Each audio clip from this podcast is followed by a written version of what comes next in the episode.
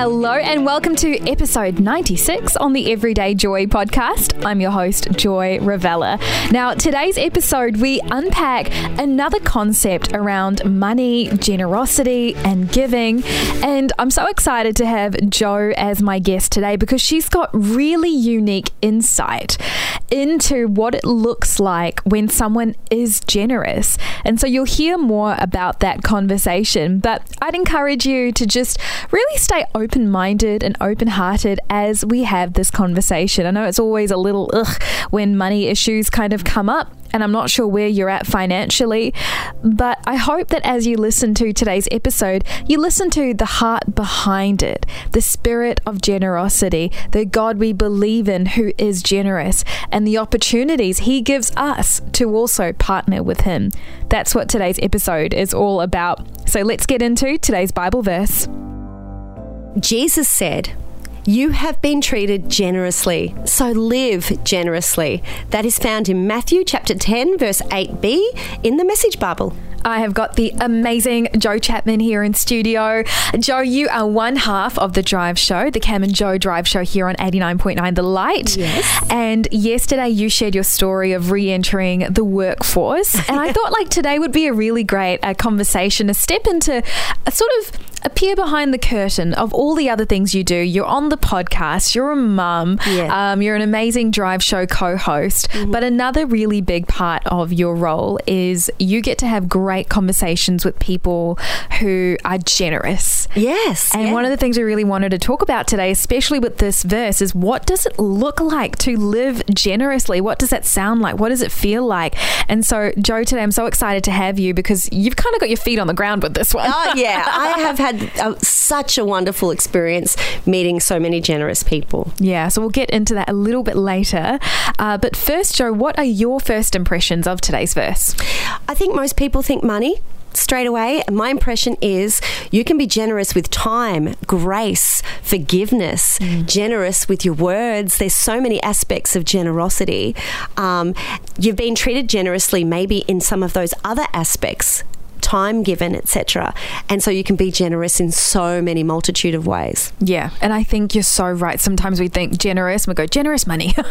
Don't have that, so I can't be generous. Yeah. Um, but you can absolutely be uh, super generous in your time. One of my uh, fondest memories when I first moved to Melbourne, and I didn't really know too many people here.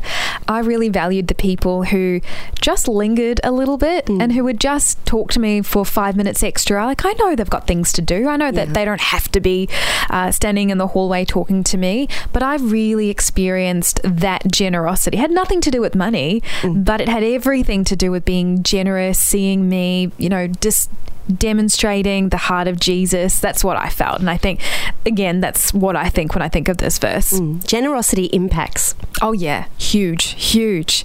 Uh, what does this verse, Jo, tell you about who God is or what matters to him? I think God's cheeky. I mean, when I when I read this, I think it's very cheeky. You know, you've been treated generously, so live generously. Like it's a little bit, you know, I imagine God saying, "You've experienced generosity, so pay it forward." Um, I don't know. That's the way I view it. I, I see God as showing you that He's generously been there for you. So do that to other people. Um, I think it's quite simple but profound. Yeah, absolutely profound. And, you know, one of the things that you may not know about this podcast and positive media is we are essentially funded on generosity. Um, a lot of listeners, a lot of donors, they give because they love things like this podcast. They love the mission of what we do. They love the fact that um, we're reaching and impacting people's lives. And when I say the word like donor or something, you might be imagining someone who lives on a castle on a hill with 5,000 cars and wearing like luxury Italian suits.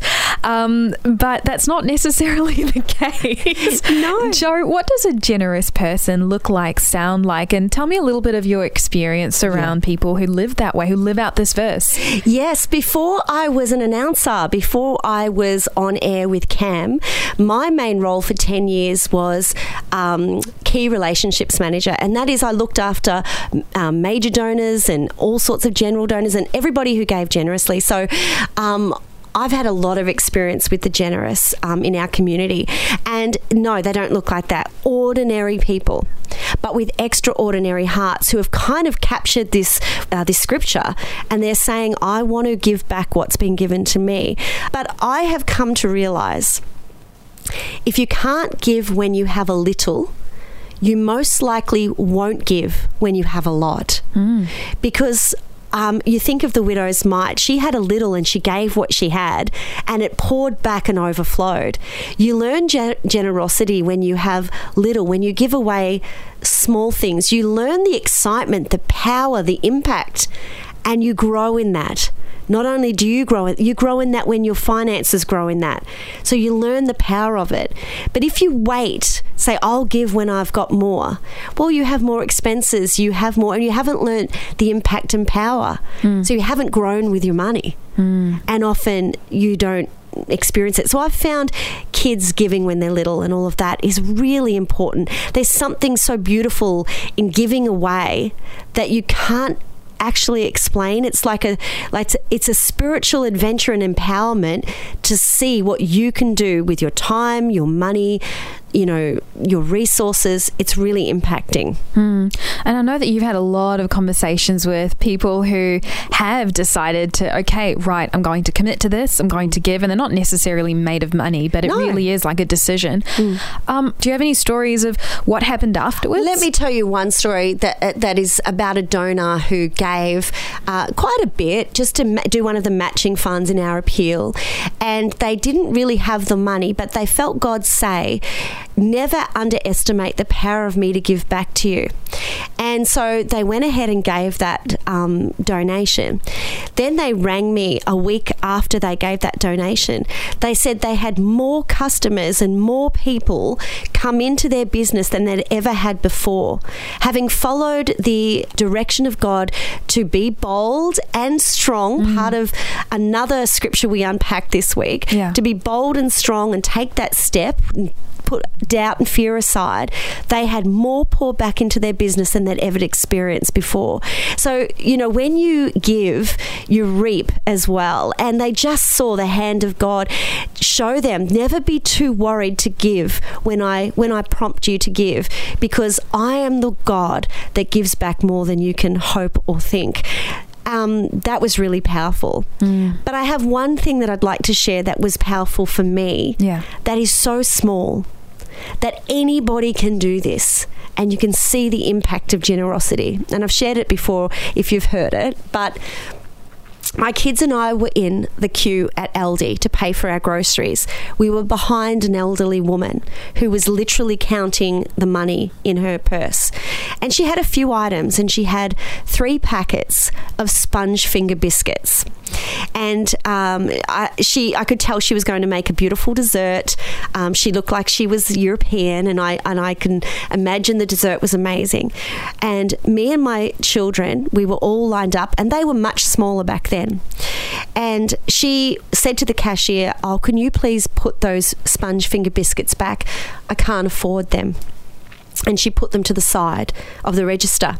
And I turned to my son, who was about nine at the time, and I said, When we get to the front, we're going to buy those sponge finger biscuits. I think it cost me $9, hmm. right? I said, I'm going to buy those. And I was a single mum, didn't have a lot of money either. And I said, When I buy the sponge finger biscuits, I need you to straight away take them and find that woman in the car park and tell her that God sees her and loves her and we we just wanted to show her that she's valued by buying these for her. Anyway, we bought the sponge finger biscuits. The cashier was shocked. The people behind us in the queue were shocked. It was $9. And my son went out into the car park and I continued to buy my groceries. Mm. We then found my son out the front. He was in the disabled parking. She would have been in her 80s. Mm. She was bawling her eyes out, and my son was just comforting her. Mm. And when I walked past, she blew me kisses. And I said to my son when we got in the car, What happened? And he said, She just broke down and cried and said, Thank you so much. And he said, God loves you. And she just started crying. Now, that little $9 gift, mm. which I felt prompted to do, bless the cashier, The person behind us saw an act of generosity. The lady, I don't know what her relationship with God was, she felt seen, heard, and loved, and my child was taught what it's like to give. Now, I'm not saying anything about me as a parent. I'm saying just follow the voice of God with generosity. $9 changed so many people's lives. Right now, as you give to whatever in your life, you are impacting the people you see and the people that you don't see. Generosity isn't about the value of the money, it's about the position of the heart.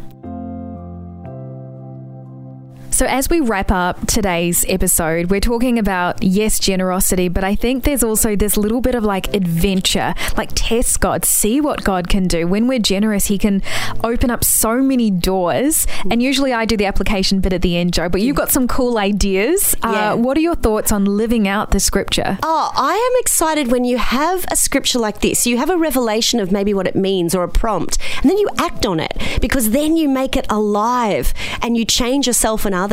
So, like I said with the $9 that I bought sponge finger biscuits, right now do something to give.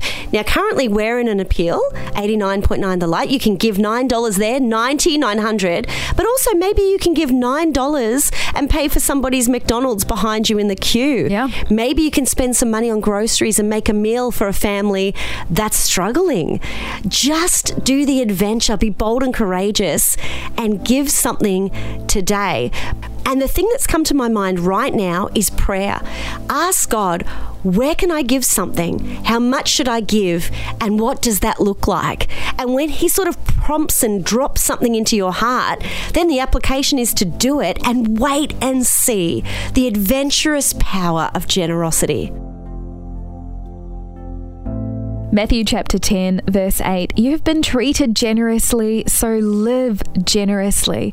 I hope that today's conversation maybe helped shift the needle for you in terms of what a generous person looks like. And maybe for you, it's been a bit of a reminder that you too can be that person. So, whatever you choose to do after this episode, if you do choose to give, if you do choose to donate, and if you'd like to support this podcast, I'll leave a link in the description below. And that would be so wonderful if you could.